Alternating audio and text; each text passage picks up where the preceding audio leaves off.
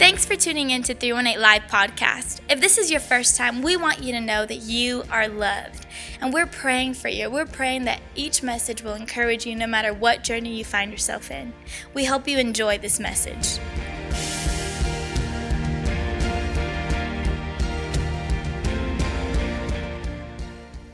On this faith journey, there is a cost to following Jesus.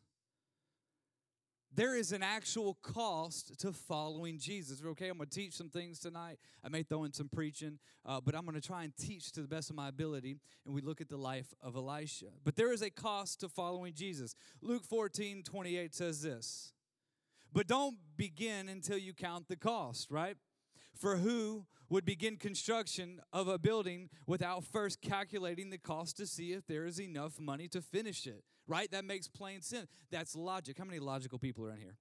Like, like if it doesn't make logical sense, you, you need you need to know more, and you're gonna do it. Okay, I, I feel like I'm one of those people that I need to make sense of it. Following Jesus is not something you do because we simply live in the Bible Belt.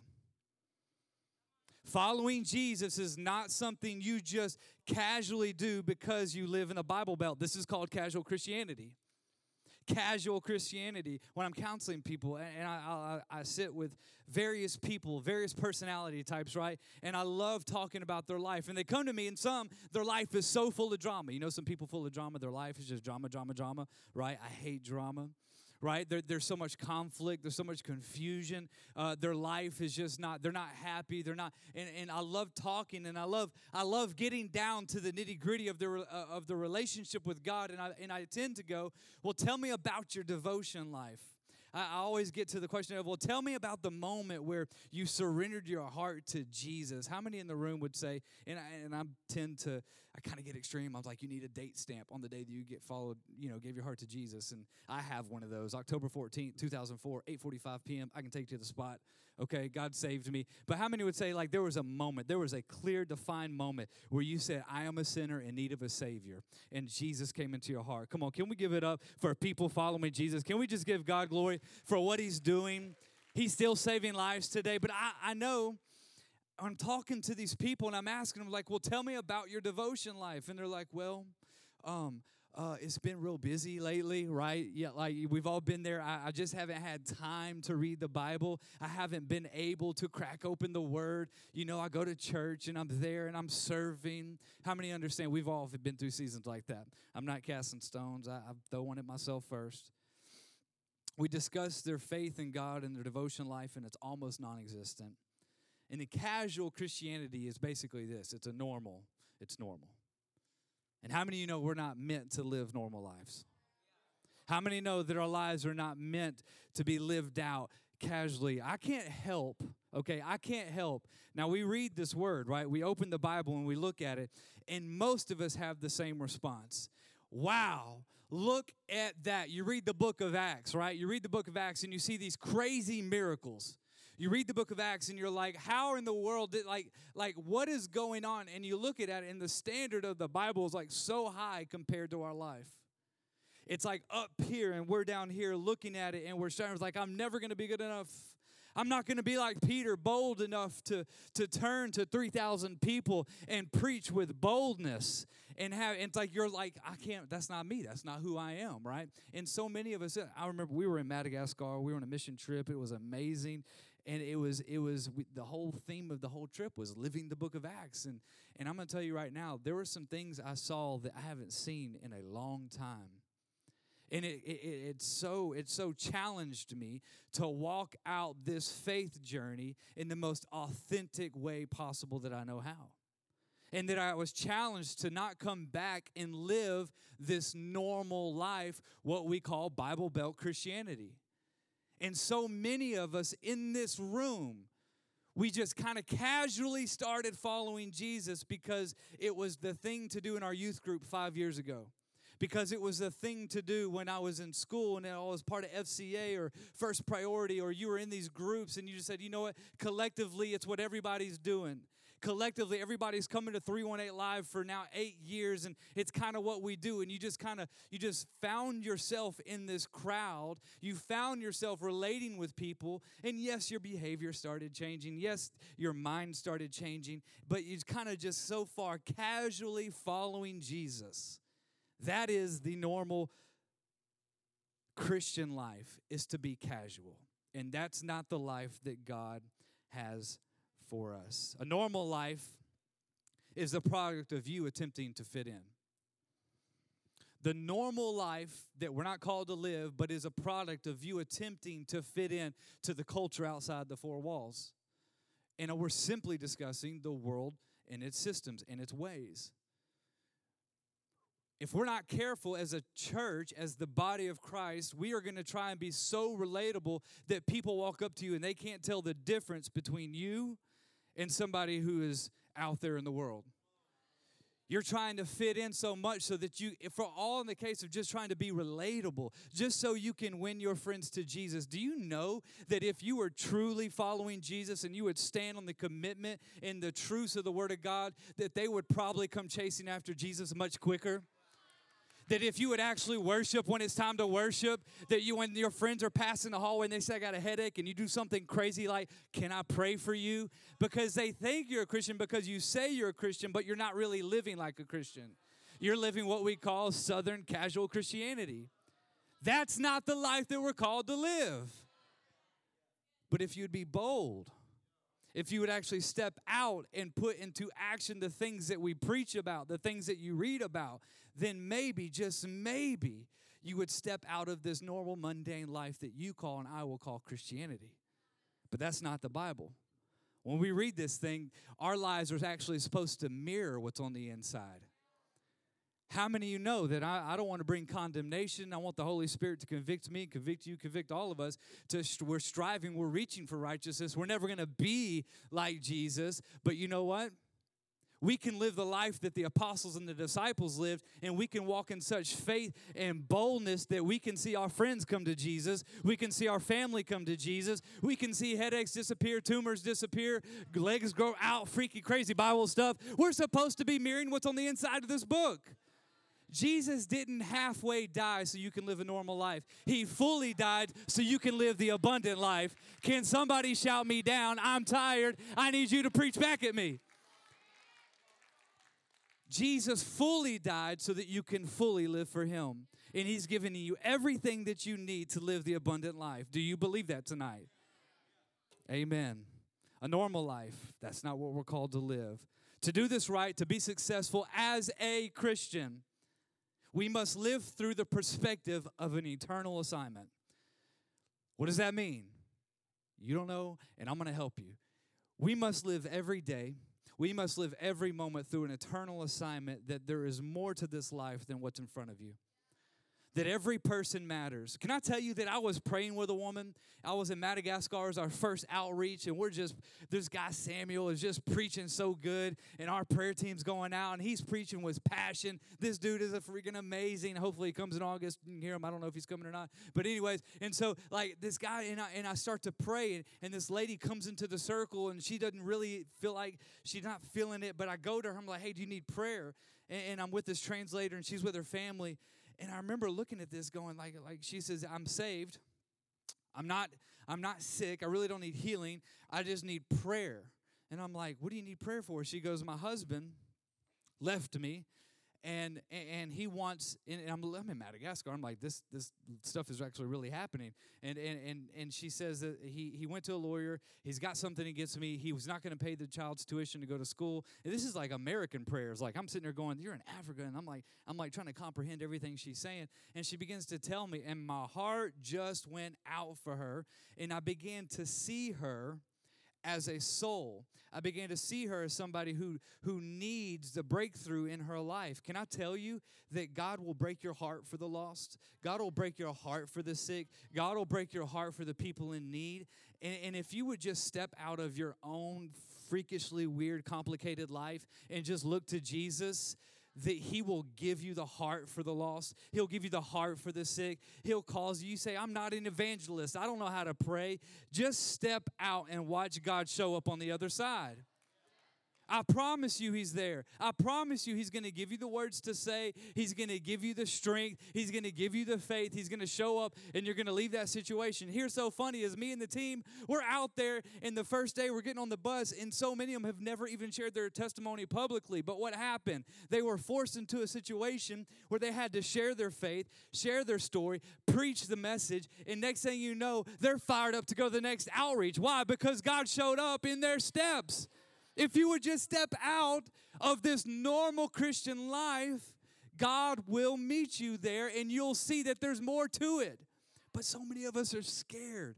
We want to sit back. We just want to be timid, right? We just be like, God will heal them. Like you go, like, hey, and, and I can't stand this. I'm trying to do better at this my pastor Denny, uh, my pastor, that sounded weird. He's my pastor, Pastor Denny, Pastor Philip. Uh, it's his father-in-law, is SEC, and uh, he preached a phenomenal message. And he was just like the power of the moment, the now, right? And he's talking about just in the moment when when I when I see Eddie, and he says, "Man, I'm really considering like what to do with life," and and you just step out with your friend. He's like, "Hey, can I pray for you right now?" God shows up in the now right? You see that stuff in the Bible where people are getting healed. It's because the apostles and the disciples showed up and they stepped in the now moment, and that's where God wants to meet many of us. But so many of us are letting those moments pass us by. We're not seeing God do anything. Why? Because you're so timid. You're like, I'm just going to live this normal life. It's all good. Somebody else to pray for them. That's somebody else's assignment. No, it's your assignment, and you need to step up to the plate and you need to start praying for people. You need to start discipling people. You need to start starting small groups and serving in your church and just start doing something crazy like live what the Bible says we should be living. Forgot where I was in my notes. We must live through the perspective of an eternal assignment. Listen to this. You were born on a on purpose, for a purpose, so that you could live, so that you could live on purpose. Let me say it again. You were born on purpose. You were not here by an accident. You were not here because mom and dad just had some crazy night and a couple bottles of wine. God designed your birth. God planned your existence. God knew that you were going to be born and you were going to walk in this earth. He, you were born and you were created on purpose for a purpose. Your purpose is to take the end of Matthew and all the Gospels and the Great Commission, and you're supposed to tell people about Jesus and do the Great Commission and actually go and teach them in His name, baptizing them and doing all the crazy stuff. That's what you're supposed to be doing, and you are going to live on purpose. We don't live normal Christian lives, we live on purpose for a purpose. Come on. So let me challenge you. If you're not serving in your church, if you're not, if you don't have a small group that you're leading, how many have been coming to 318 Live for uh, eight years, seven years? Raise your hand if I hit the number. Seven, uh, yeah, six years, five years. Keep them up. Four years, three years, two years, and one. 11 months. No, I'm just kidding. We're not going to keep going. But here's the thing so many of you have been coming, so many of you have been serving faithfully at your church, but have you actually stepped out? I always say this a complete, a complete gospel lived life. I don't know if you'll find this in the Bible. It's just Matt Tidwell version, the MTV, is that you're living a life that you have somebody, you have somebody pouring into you, leading you, right? How many of us have mentors? You're, you're being discipled, right? That's biblical. If you're not, shame on you. Go get discipled. Go find your pastor. Tell him to start pouring into you. Um, um, um, the day I got saved, the very next day, I was in somebody's living room and they were just slapping me around, getting the devil out of me. It was fantastic. I'm a product of that today, whatever. So somebody needs to be pouring into you. Somebody needs to actually be, t- like, somebody should be in your life telling you, like, don't wear that, lady. Girl, please don't ever wear that again. That skirt, that low cut, please stop posting those selfies on Instagram with the breast showing in your legs, right? Stop, try, stop, Jezebel just quit it, right? Like, like that needs to be happening in your life. Somebody needs to be in your life, dudes, and stop saying, look, men, don't be calling, I'm gonna start calling people out now. I'm not, because I'm in church, right? But here's the thing men, be a man. Ask her out to her face, right? Let me let me just daddy, let me Uncle Matt in the house. Let me just crazy Uncle Matt. Jenny calls me a crazy Uncle Matt. All right. Everything I do, she's like, that reminds me of my uncle. It's not cool, right? Just because I'm 33 and got gray on my face. Anyways, dudes, look, stop asking for her Snapchat handle. Come on, somebody. Freaking go up to her face, be a man, tell her your intentions, ask her for a number, and if she says no, get a clue. Like for real, you just ain't her flavor, and that's okay. Right? This ain't even my notes. This is for free, y'all. Like you need somebody in your life to tell you, like, that's not okay. Then you need people beside you. Look to your left, look to your right. Look at them. You need peers in your life. You need people that you can go cry on their shoulder, right? Come on, you need somebody you can call two o'clock in the morning. He unfollowed me on Instagram. But, uh, like, you just need that, right? Like, you just need that in your life. But here's the other thing it's not complete until you actually start teaching other people that stuff too. Whatever church you're in, wherever you're serving, I promise you there's a little brother and a little sister looking up to you going, Is that what it looks like to be a Christian? Is that what it looks like? Is that what it sounds like to be a Christian? Because I promise you, they're looking up to you and and they need you today. They needed you yesterday. So we need to stop soaking up all this worship and this good preaching on Mondays with all these wonderful speakers in the church. And you need to start opening up your living room and start giving your life away to this younger generation. They need you. That's a complete Christian life. Again, that's in the MTV. You might not find that in the Bible, but whatever. You were born on purpose for a purpose, so we live on purpose. You must calculate what it means to follow Jesus. The truth is, you can't follow Jesus without leaving some things behind, killing some things off, and burning some things up. Let me say it again. The truth is, you cannot follow Jesus without leaving some things behind, killing some things off, and burning some things up. In almost every instance, when you read in the Gospels where Jesus approaches his people and he says, Hey, come follow me, right? What, what, is, what are they doing?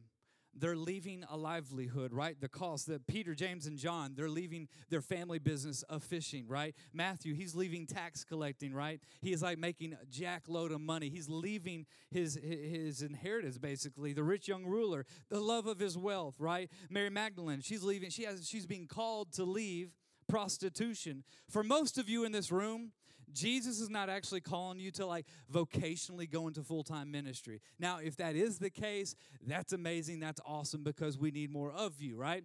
But the truth is, many of us, if all of us, He is calling you and challenging you to leave behind whatever it is that you would follow more than following Him.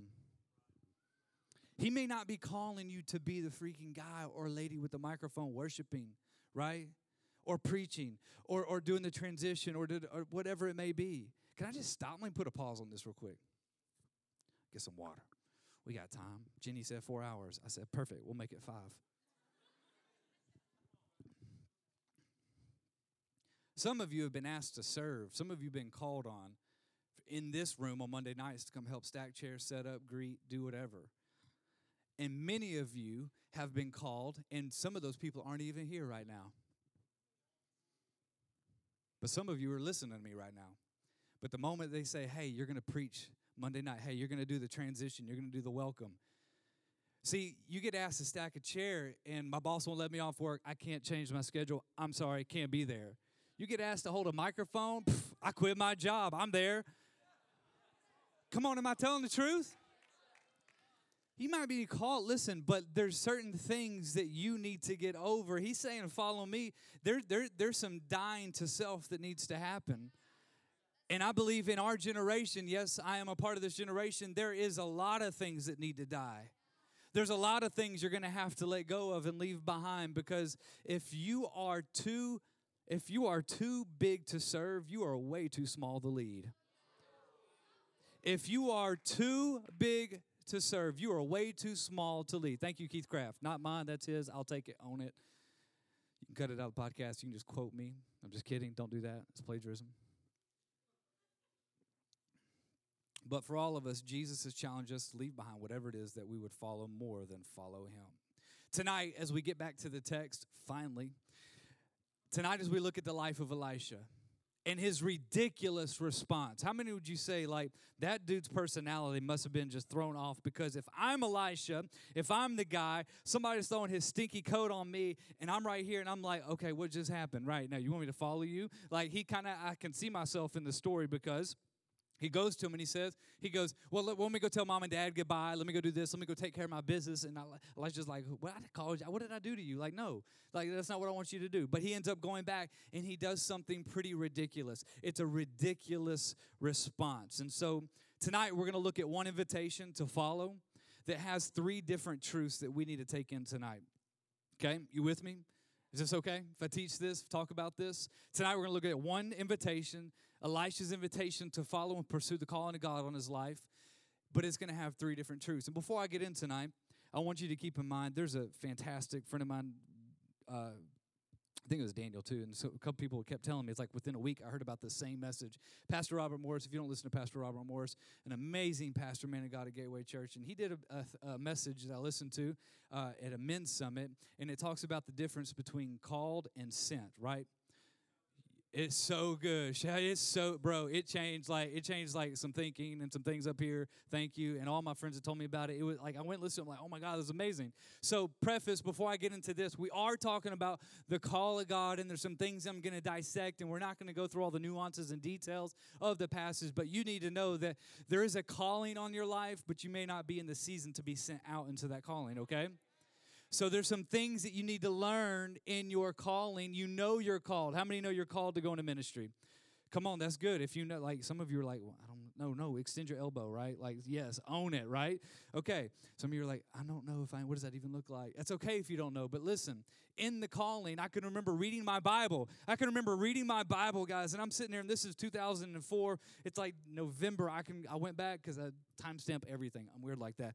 And so I wrote in my notes and I'm reading my Bible and I had this weird moment where I'm just like reading, I'm daydreaming. Come on, how many have read like four chapters and you look up and you're like, what did I read? Like, did I even focus? ADD, mom, get the Ritalin. Like, it's just like, and so here's the thing I'm reading and I'm like, God, oh my, and I'm, I do not even remember, I was reading Romans. I read Romans for like six months. It was weird, but I couldn't get out of it. I just love Romans. And so I'm reading this and I envisioned myself with my hands being used and people were getting healed. Like in this blackout vision from God, I'm having this moment of God's calling of my life and I'm preaching and I'm discipling people in my living room. And it was like a split second. How many have had a calling moment where you just knew, okay, God's got a plan for my life. It's going to be ministry. It's going to be something, and it's crazy, right? I remember having that, but it wasn't until like years later until it actually started coming into fruition. You look at everyone's life in the Bible, right? Especially David. I love talking about this. Talked about last time I was here. But David, he was on the backside of the hill and he was sitting there dancing in sheep dung, right? He gets he gets distracted and he gets called back into the house and Jesse's and all the sons are there and his brothers and they're like, "Okay, you're going to be the king." And he's like, "What? I'm just hanging out with my sheep." And then he's like, "Okay, I'm going to go back." Well, what does he do? He goes back tending to his sheep. So there's a moment where you're called and there's a revelation that you're called, but then there's another moment that you're sent. And so many of us in this room, you need to get this that there are some serious things that God is wanting to iron out in your life before you're ever sent. And you are going to have to stop rushing the sent moment and realize, yes, I'm called. Rest that you're called. Praise God that you're called. Stop telling people that you're called. Stop, stop saying, well, he just doesn't understand my anointing. He, they should ask me to be a prayer leader. No, they don't. Shut up, sit down, and just serve. Like, I'm, I know I'm called to preach. So what? Grab a broom. There's your microphone. Right? I'm called, I know I'm anointed. Stop looking at porn on Instagram. I know I'm anointed. Stop showing your skin. Like whatever it is, like understand, yes, you're called, but you're you're extending the sent moment because you're not submitting to the calling. God's not I mean, God's used some some jackasses in the Bible, right? Matter of fact, jackass, I mean, his Bible is a donkey. I'm not trying to cuss for the sake of cussing. But here's the thing God, will, in a moment, you can't stop God from doing that. But what you need to do is stop, surrender, serve, okay? Until God sends you, okay? Now let's get into the text. Elisha. I've taken five rabbit trails tonight. We're looking at one invitation with three truths that we need to grab a hold of tonight. And here's the first thing God is inviting you to a higher calling. If you're taking notes, write it down. If you're looking down, I hope it's not social media. Lean into the Word of God tonight. Pay attention tonight. God is inviting you to a, a higher calling. Verse 19. So Elijah went up from there and found Elisha, son of Shaphat, and he went plowing with the 12 yoke of oxen, and himself was driving the 12th pair. And Elijah went up to him and threw his cloak around him. Stop. Most of you in this room are not in danger of ruining your life. Let me just stop right here. Like, whatever job you've got, whatever you're going through, whatever you're doing, you're not really in danger of ruining your life. Here's the truth is that most of us are in danger of wasting our life. But there's somewhere in the middle, you got to understand that you're in the calling, like you know you're called, you know you're supposed to be doing something greater, right? But you're not in danger where you're currently at. Stop being so eager to go to the next season. I remember looking to the left and the right and seeing men, uh, men and women in my life excel in ministry. They've got platforms. One of my one of my longtime friends is like preaching all over the world right now. And for a long time, I became zealous and jealous. I mean, and just got so overwhelmed. And I'm looking at it. I'm like, God, why can't that be me? And the truth is, I just needed to chill out and I really just needed to focus on this. And I needed to understand that, that, that I'm going to waste my life if I continue to look up there. I need to look right now what's in front of me and be efficient with what God's put in my hands. Elisha plowing his oxen. With his oxen, he's doing the work that God has called him to do. He wasn't searching for a great calling. He wasn't looking and waiting. He was doing what he knew to do. Elisha was doing what he knew to do by plowing his fields on the backside of an oxen, which is not a pretty sight. But when you read the Bible, you see what God's call on people's life. There's a common theme that God's call, the moment you're sent, God's call is an interrupting call, isn't it? It should be interrupting your entire life. And I can remember how it interrupted my life. But if you look at the Bible, in Amos, a prophet of the Old Testament, you look, he was tending to his herd and he was planting his fig trees and he was just hanging out doing what God called him to do. And then, bam, God interrupts him with the call for his life. David, as I said, he was tending to his sheep. And next thing you know, he's got oil and he has no clue, like, what, what's going on, God? And, he, and then, like, it's an interrupting call. Then now something profound is happening to his life. You look at Elisha, he was tending to his fields and he was plowing with his oxen. It interrupts your plans, it interrupts your careers, and it interrupts your life as it should. I think there's something that the Bible is trying to tell us. So many of you are eagerly waiting on God to call you into something greater than what you're currently doing. And the heart behind of your eagerness is so good. Thank God that you're ready, but it was time to calm down, chill out for a minute. Let me ask you a question. Are you serving your resume or serving God? Let me ask you this question Are you serving your resume or are you serving God? If you're serving your resume, which means you're only seeking out positions that will better your life and your resume and what looks good on paper, how many know what I'm talking about? That's selfishness, right? That's all for you. But if you're serving God, then you're selfless and you're serving other people. You're serving, you're discipling, you're doing what the Bible says to do, right? Right? If you will serve God, your resume will be built on its own. But if you serve your resume, serving God will always be frustrating. Let me say that. If you will serve God, your resume will grow organically and on its own. But if you serve your resume, serving God will always be frustrating. Always be frustrating. I can remember the call of God typically comes when you least expect it. But I can remember that when I got saved, um, um, nobody really taught me this. There was one man, there was, there was two guys in my life that really poured into me early on in 2004 when I radically got saved. I'm coming from a life of selfishness. I mean, I'm talking drug addiction, alcohol. Many of you can relate. My testimony is not any greater than anyone else's. My life was just going to hell and my eternity was at risk, and I was just, I had no hope. But then when God saved me and set me free and delivered me, I can tell you that when I experienced what I experienced in October 14, 2004, at 8:45 p.m. at the Square Foot of Carpet, I can take you is in a sanctuary. It would have been like right around here. I'm like snot bubbles, crying. I'm just like the altar call hasn't been finished yet, and in front of like 1,300 people, I grabbed my girlfriend's hand. I ran to the front. I was like, I don't even know what I'm supposed to do, but I need to give Jesus my life. And I remember doing that. And so I go, and the next day I'm waking up, and I'm like, I, do, I like I can't even explain what God did.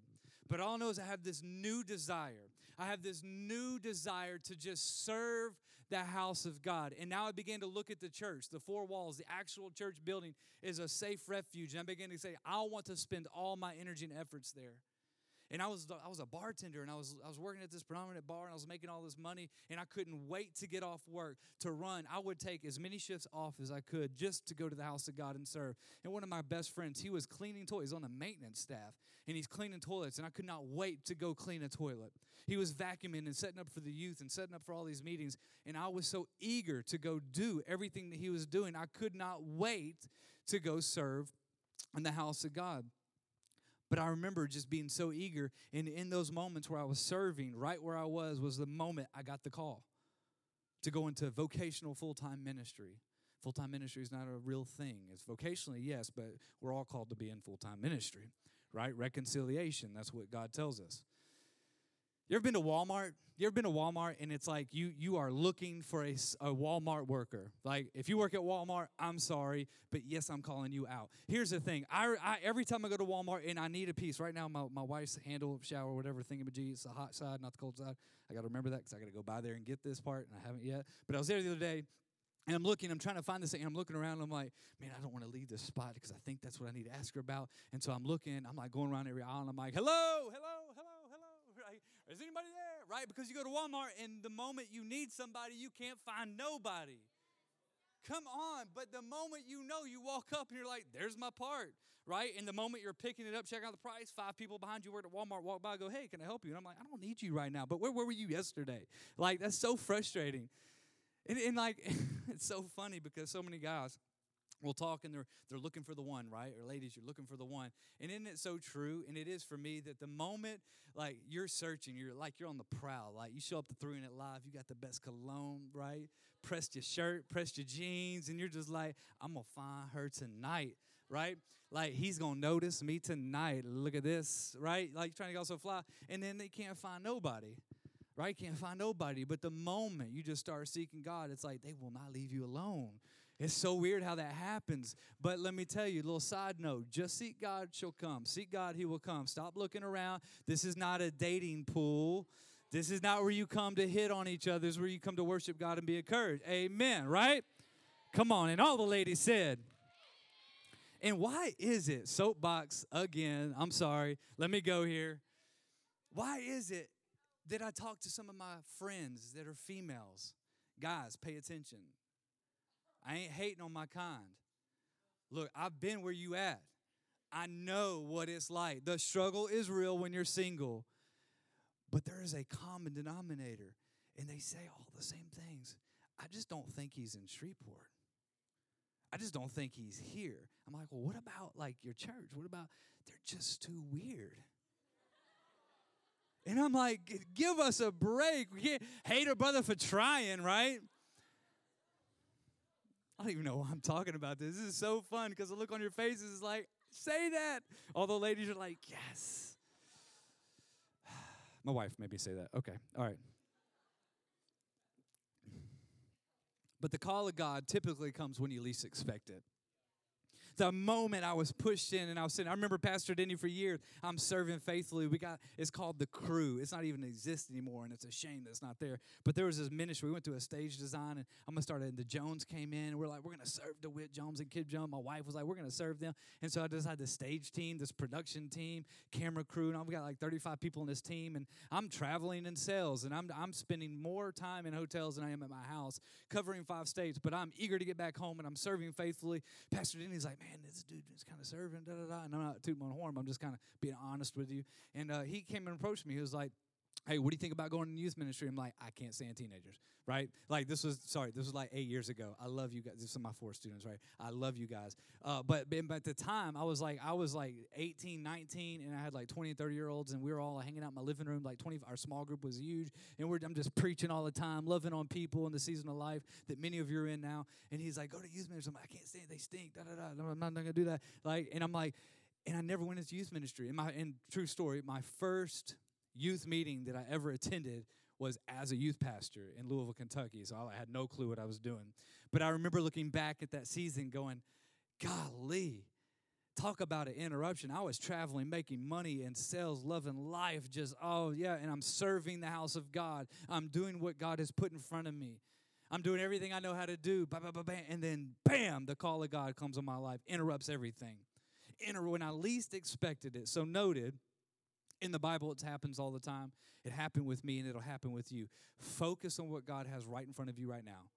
Focus on what God has for you right now serve faithfully. There is a ministry at your church and it hasn't started. You need to go start it, ask your pastor, get his blessing, and start doing something for this city. Start discipling people, start serving your church, serve your pastor. If your pastor ain't got nobody to carry his Bible, even if it looks weird or sounds weird, go carry his Bible. If his wife, it's raining outside, get her key. If she trusts you, that's kind of weird. Don't yeah, don't do that. Go get her key, pull it up under the pavilion if it's raining. Like, do what you can and serve with passion, serve faithfully.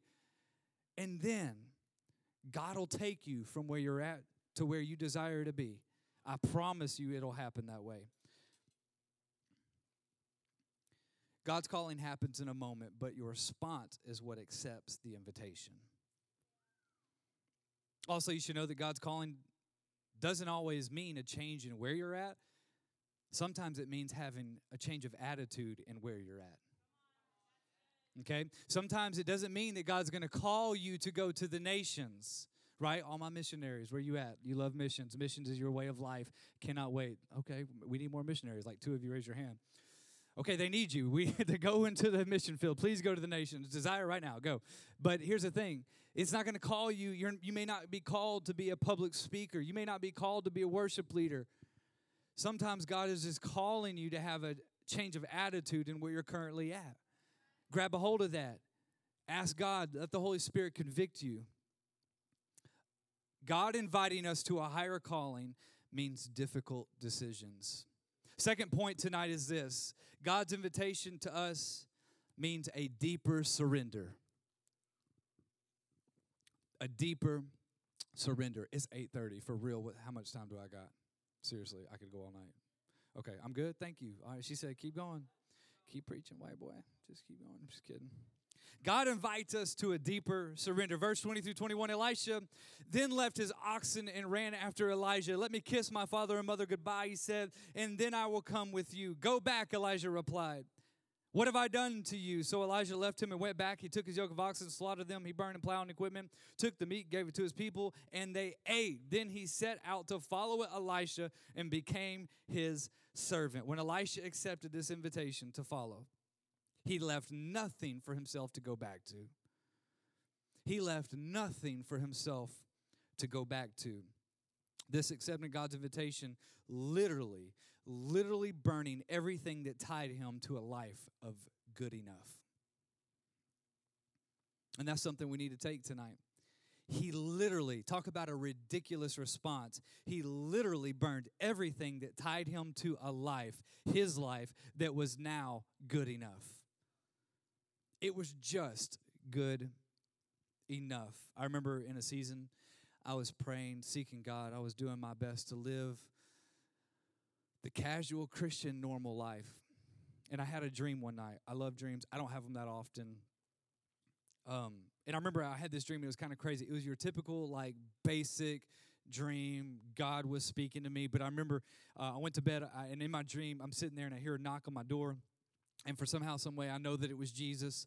And I open my eyes. I get up in my dream, and I look up, and, he, and Jesus is trying to come into my door. He's trying to come in and commune with me. And I don't know all the secret meanings of spiritual dreams. I just remember Jesus wanted to come hang out, but he couldn't because I looked on my floor in my dream, and my floor was full of messes. My floors had clothes and stuff. Some probably looks like some of your rooms right now. Like it's just crazy, nasty. And he couldn't even open the door because the barrier, like there was something there. And I remember waking up out of my dream, and I remember kind of panicking. I was like, man, that was weird. I knew Jesus was on the other side. He wanted to come hang out with me, but he couldn't because my life was a mess. I look at my floor, spotless. If you know me, spotless. Like there is nothing. Jenny knows, spotless. Like there, my house is going to be in order. My office, like I'm weird, OCD, compulsive. I've got tragedy in the past. So it's probably tied to why I'm in the way I don't know. Personality types. I'm self-evaluating. Anyways, and so I'm looking at this, and I'm like, I'm like wow, there's not like, what does that mean? And I remember walking and I opened up my closet and I'm praying. I'm like, God, I'm looking in my top my, I'm looking underneath my bed. How many have those those old notes? Like, I don't know if it's even a thing. Sorry, I'm my age. I don't, it may be a thing. I don't know. But like, you folded the note real weird with a little tab, but you keep it. You got a shoebox full of all your friends and girlfriend and boyfriend notes from like grade school, right? Does anybody do that anymore? Is that dude straight up said? Appreciate you, bro. Honesty. That's one of our house habits. We practice honesty here in North Point Community Church. I so I'm so glad he's like, nah, bro. We like Snapchat each other now. I'm like, dang. I was playing Snake on my black and white Nokia. Like, yeah, what? What? Come on, somebody. What was that? What are we talking about? I don't know. I really don't. what was it? My dream, yes. And so I had my dream. Thank you, Ellis, with the win. 10,000 points for the red team. Sorry, my brain's still at camp. And so I'm sitting there and I look and I look in my box. I'm like, there's a box. And like at this point, like I'm engaged, like I've got my wife coming, like a good thing, and I'm sitting there. But I saw this box and it had all this this old stuff. Like I moved multiple times in my life, and I remember looking at this box, going, "There is so much stuff in there. Let me look at it." When I tell you, it has some scandalous notes from some scandalous chicks I knew from something. I'm just like, dear Lord, burn it, right? Like I'm sitting there like, this needs to go. Like old pictures of us partying, I'm like, needs to go. So I'm like, okay. So I start feeling something. I'm like, well, maybe there's more. And so I go to the next box. I'm like, dear God, I'm a heathen. Why do I keep this? And so I'm looking at it. then I go to my DVD collection and I'm looking at it. And I'm, okay, I ain't, I'm a. shame the devil tell the truth in church. I love Friends, the TV show. Is there anybody in the house that love Friends? Come on. But the truth of the matter is, it's a six people and they're just living this sinful life.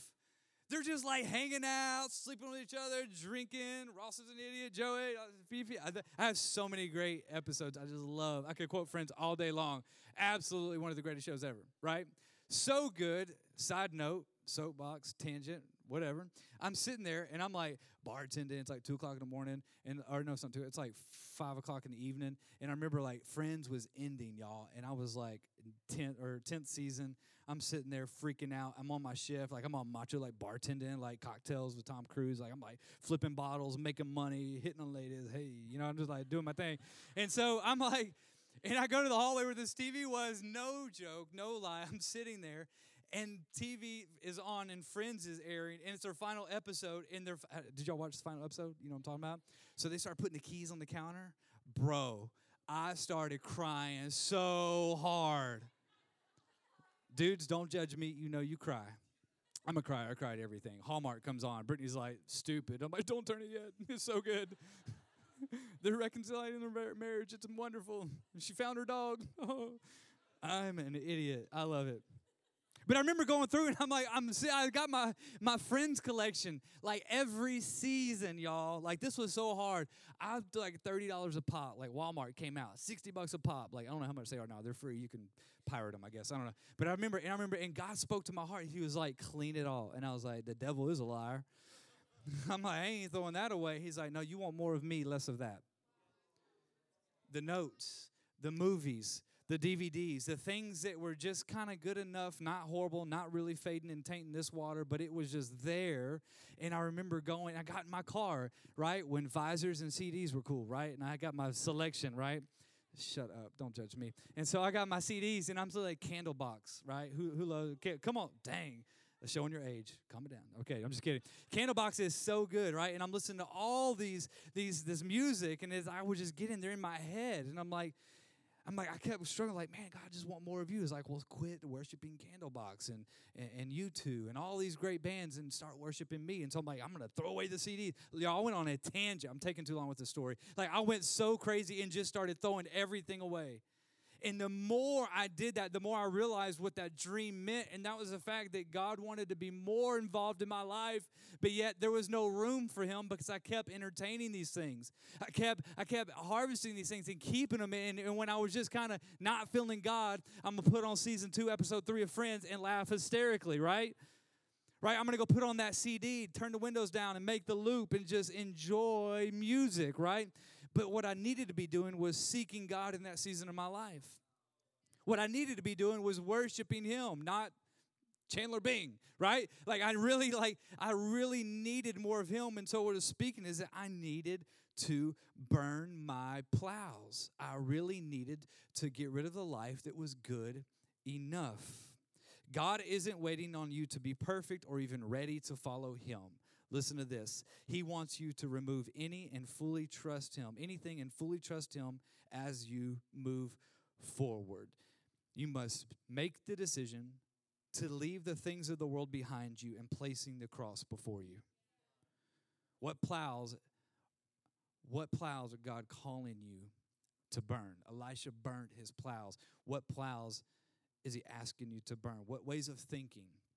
What relationships are tainting your walk with God? What old habits are still there that need to be gone? How can we identify the plows? What habits and relationships are you falling into that are not good for you? It's as simple as that. What habits are not causing you to grow as a Christian? What ways of thinking and what relationships are pulling you out of the church or out or distracting you from truly seeking God? God has invited us to a deeper surrender. And the truth is, a deeper surrender means painful separation. A deeper surrender always means painful separation. You can come up and play the keys. We're going to hit to point three, and we're going to land this plane in about 58 minutes. You enjoying the word tonight? We are going to land the plane. We're going to get there. And so, as you consider what this defining moment is going to look like for you, I want you to consider and rehearse the things in your heart right now that are holding you back. Third point is this God is inviting you to a higher calling, with a higher calling. And if you accept that, then he's going to call you, right, and invite you into a place of deeper surrender. And if you do that, then the third thing is that he is inviting you to the abundant life. If you can accept the calling and, and be diligent and faithful with the calling, and you can be honest enough and make those hard decisions to surrender more, then you can now step into the abundant life that he has for you. Jesus said that you would do greater things than him, but we would only do these greater things through him. You're not going to do things on your own and they be great. You're going to do things on your own. You're going to work your way in relationship into the call of God for your life and you're going to you're going to try and do things on your own without God leading you and they're just going to be good. They're just going to be good. There's going to be nothing abundant about it. But if you accept the call and deeply surrender the things that you're so holding on to that are not of God, you can step into the abundant life. John 14, 12 says this Very truly I say to you, whoever believes in me will do the works I have been doing, and they will do even greater things than these because I am going to the Father. If God takes something from you or removes something from you, or a situation that you thought was good, He's actually inviting you to a situation that's much greater. He's inviting you. If you feel like, man, I can't do that, God, we have been together for three years. Do you know how much of an investment I made into her? You know how much money I've spent? Dudes, that's a real struggle. You spend all that money and she's like, peace. And you're like, oh. You know how much time we've been doing? You know how much on that craft, that ability of mine that I've been doing? God wants that surrender. He wants you to give it up. He wants you to surrender these things. He wants you to step into greater things for your life. God wants your open ended obedience to follow Him tonight. He's inviting us to greater things, and greater things require action, decisive action. Greater things always require decisive action. The path to something greater always goes through the valley of surrender, sacrifice, and service. The path to something greater goes through the valley of surrender, sacrifice, and service. Once Elisha followed Elijah, once he signed on, once he said and gave God his yes, he had to burn his plow. He had to slaughter his oxen. he had to go through this tough decision. He wouldn't be tempted to go back to his old life. He had to rid his life of everything that represented the life of good enough. What is holding you back? What are you flirting with that's good enough? You read the Old Testament, for all of eternity, God cannot double date with sin. In Isaiah, he said, Because of your iniquities, I hid my face from you. What are you flirting with? What are you playing with? What are you holding on to that feels good, looks good, and sounds good? But is it God? Because He wants to be so involved. He wants you to walk in the abundant life. If He's removing you from something that you said is good, it's because He's trying to take you into something that's great. Some of you, if not many of you, have been on this faith journey for some time. In a message like this, you may ask, well, why are you sharing something so basic and simple? Because I believe many of us are living this casual Christian normal life, and you're not seeing the abundance that the Bible talks about. You're not seeing the fruit of the Spirit. You're not seeing the things that God promises us. And I believe many of us are struggling with some of this tonight and on this faith journey because you've been you've accepted the invitation, but you haven't truly counted the cost of following Jesus. And because you didn't, there's some baggage from your life of good enough that you're going to carry around the rest of your life. The baggage from the life of good enough.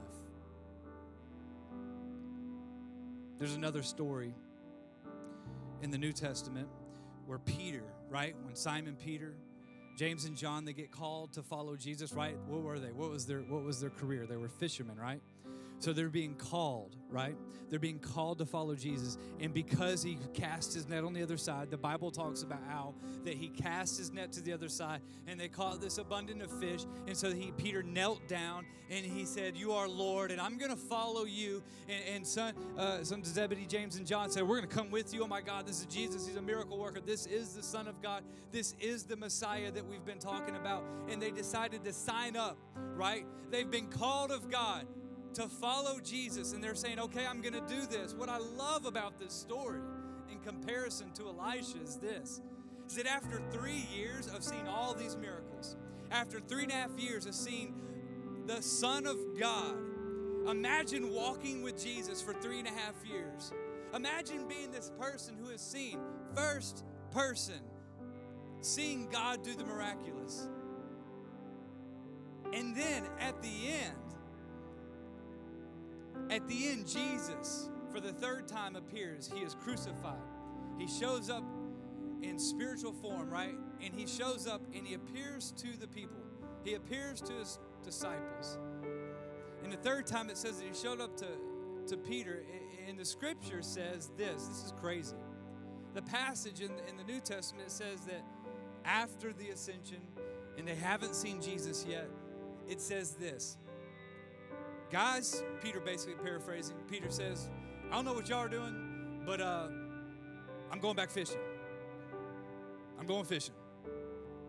It may seem simple and you don't really get it yet. But James and John said, you know what? Good idea. We're kind of bored. Jesus ain't here. Let's go fishing. So let me stop there and just say this. Why was it that Peter decided to go back fishing? Can you imagine seeing the miracles that they saw? Can you imagine? Like, can you just, in your mind's eye, Christ do what he did. And then have the nerve, the audacity to go back to the life of good enough. Here's you won't find this in the passage. In fact, you won't read this in any translation. And if anybody like theologians won't tell you this, but there's something I see in the Bible, or something I don't see. And that's when when Peter decided to drop his nets and follow Jesus initially, it said that he drug his boat up to the shore and he left his career to follow Jesus. So, number one, yes, we need to do that. We need to follow Jesus. Whatever he's calling you away from, if it's good, he's calling you to something great.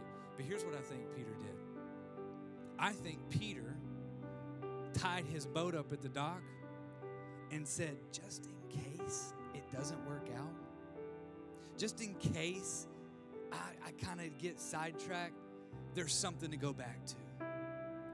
And can I tell you, that's also a ridiculous response. But the response tonight that I, I'm, I'm pushing for, I'm not going to emotionally push you to make a decision tonight, but I want you to look at the two men in the Bible and say, Elisha, his ridiculous response out of obedience to burn his plows, to slaughter his oxen, represented that he said, I am this life is good enough. It's providing for my family. It's providing this fields are growing crops and it's so good. But it's not good enough. And there's no way I can go back to that life. And so what he does is he he this old title to a message, he burns his plow, signifying that there's no way I'm going back to that life of good enough. That what God has for me is greater than I can ever imagine. What He is calling me to is more fulfilling than the backside of 24 oxen, right? Whatever you're doing, whatever's in your hand, He's gonna call you one day. He's gonna call you, and some of you, He's calling you out of that relationship right now. He's calling you out of a way of thinking. He's calling you out of these old habits. And He's saying, Come to me. What I have is greater than what you're flirting with right now. And you're so like, I don't know. Your personality is like, I need the details. Like, I wanna know, like, give me the plan, right? Like, it's not some mathematical equation that you can say, if I say yes and I do this, like, right, you put in 50 cents, you hit A17, you get the icy white, like, honey bun.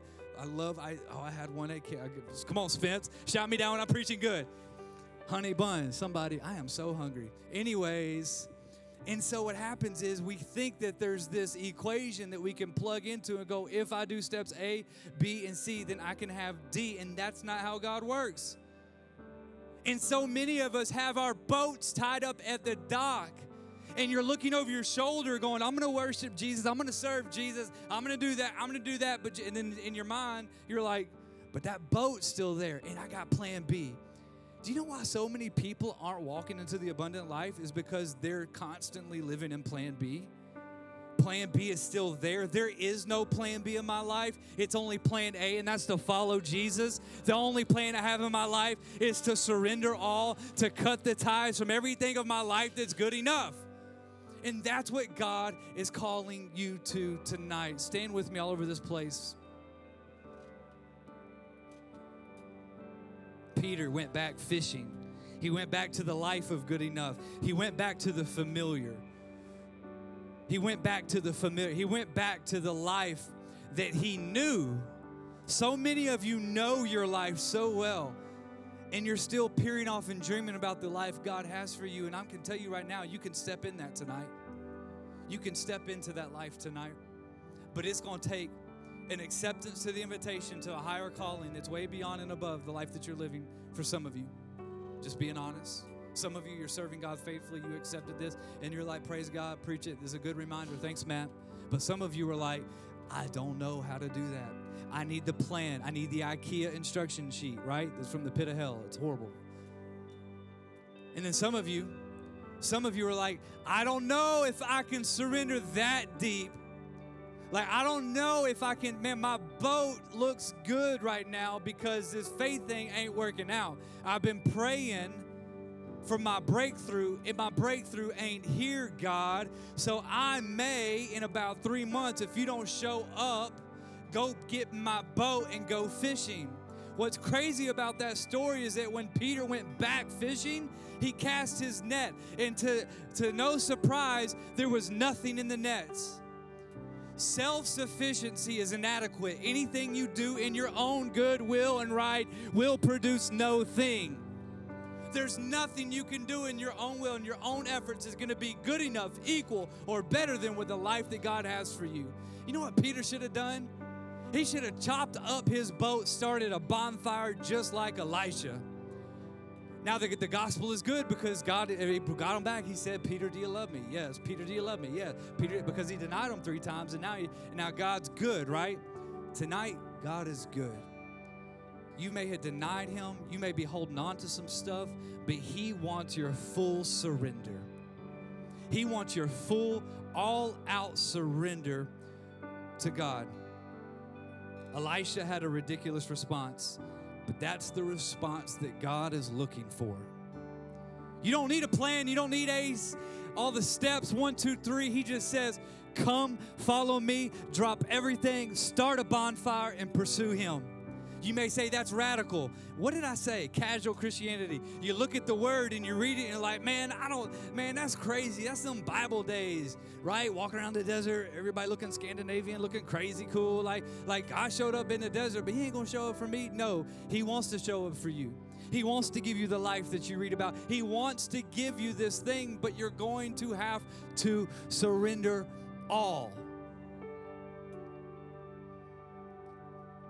Year 1519, there was a Spanish explorer, Mr. Cortez. Many of you have heard about him.